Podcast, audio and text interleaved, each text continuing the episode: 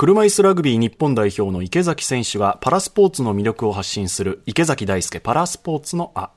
今回のゲストは先週に引き続きまして車椅子ラグビー日本代表の島川真一選手です。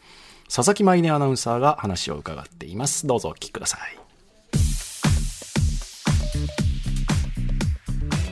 島川さんが車椅子ラグビーを始めたきっかけも教えてください事故をして、まあ、車椅子になって24歳の時に友達に陸上競技をそれまで車椅子になって2年ぐらいかな、やってたんですけど、まあ、別に何か目指すわけでもなく陸上の車椅子ってなんか見た目かっこいいじゃないですか。見た目で入りまして、とりあえず走ってる時何にも考えなくてよかったんで 余計なことを。でやっててそれをまあ一緒にね陸上やってる友達から、はい、ラグビーっていうのあるよって言われてで誘われたんですけど、うん、2回ぐらい断ったんですよ、はい、見に来ないって言われて。でまあしつこいんで、まあ、1回だけ行くかって。なんでそれは2回断ってたんですか？僕ねチームスポーツっていうものが苦手で、うん、車椅子バスケとかも誘われたことあるんですけど、まあ、それも断ってたんですけどあんまりなんかこうまあ、屋内競技でっていうのとなんかあんまりそういうイメージがなかったんで、まあ、1回ぐらい見に行くかって言ってその時にねラグビー用の車椅子乗っけてもらって体験して、うん、当たっていいのこれみたいな え倒していいの？みたいな、うん、そっから一気にはまり込んだ感じですかね。だって人を倒して褒められるんですよ、この競技。ちょっと、ね、車椅子ラグビー、特殊ですよねなかなかないですよ。よくやったって言われるんですよ、人を倒して。いや、本当ですよね。怒られるよね、普通は。共演とかだと。怒られますけど、それをやったらヒーローですからね。はい、それはその魅力に取りつかれちゃいますよね。はまるのにそんなに時間かからなかったですね。車椅子生活になった時っていうのは、立ち直るまで前を向くまでに時間っていうのはかかりましたか？そうですね。比較的時間かかった方かもしれないですね、やっぱ21で怪我して2年ぐらいは引きずってたんじゃないかな。その陸上やりながらも。陸上も結局その余計ないろいろなことを考えたくなかったから、ね、ずっと河川敷走ってたらあの何も考えなくていいじゃないですか。多分それでやってたっていうのもあって。その頃ってどこに着地点を置いていいか分かんない状況でさまよってましたね。車椅子になってからも本当に人と関わるのが嫌だったんですよ。それがやっぱりその始めたことによってもちろんチームスポーツなんでね。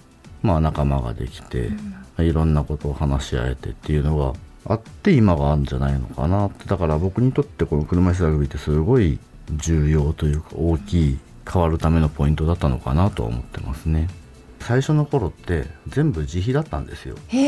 今でこそあのいろんなスポンサーさんついてくれたり協会からの強化費とか出たりっていうのはあるんですけどその頃はね全て遠征費エントリー費合宿僕あのちょっと九州に住んでたんで、はい、合宿の移動費全部自腹だったんですよ。もちろんあの競技用の車椅子も。その頃って本当それが一番つらかったですね。経済的にも。はい。ジャパンって書いてるの着てるんだけどその着てるものも全部自腹なんで。だったんですよ。本当最初の頃って。2010年に世界選手権で3位取って、強化費が上がってでスポンサーさんもねちょこちょこつき始めてっていう経緯があるんで、まあ、結局ね結果出してなんぼっていうところあるんですけど、まあ、それまでが結構まあ生活はつらかったですね。で練習もね普通に仕事をして今みたいなアスリートとしての雇用はなかったんで夕方まで仕事をしてそれから練習してとか海外遠征も、まあ、会社によっては全部、ね、有給扱いだったり有給なくなったらこの時下手したら欠勤、まあ、僕自身はその当時アテネパラリンピックは全部欠勤扱いできました。なので翌月給料なかったです。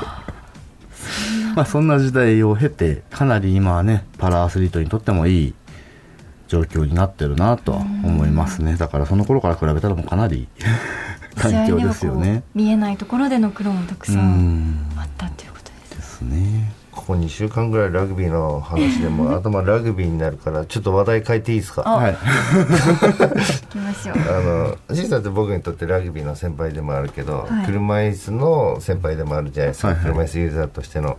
なんかそこで損した得したってなんかそういうことってあるんですか？階段登れないのがね2階のお店とかうん。多々ありますけどねすごい行きたい店が2階だったとかすごい調べて行ってみたら階段で2階だったとか、うん。そうっていう時はいうのがすごいまあ店によっては持ち上げてうん。上げてくれるところもあるんですけどやっぱこっちもね気を使うんでさすがに。そこまでしてもらってまでっていうところはありますけど。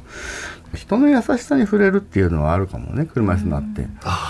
うんそうですね。それがこの得したことかもしれないですね。そうだね、あのね、食事1個にしても、やっぱり座敷があって、テーブルがあって、テーブルにいるお客さんとかがね、動くよって動いてくれたりとかって、本当さりげないことなんだけど、すごいありがたいなって思うし、人の優しさを感じることは、まあ確かに得したことかなとは思いますね。だからそういう経験があるから僕にも優しくしてくれるっていう、優しくできてるかわかんないですけど。い、や全然優しくされてます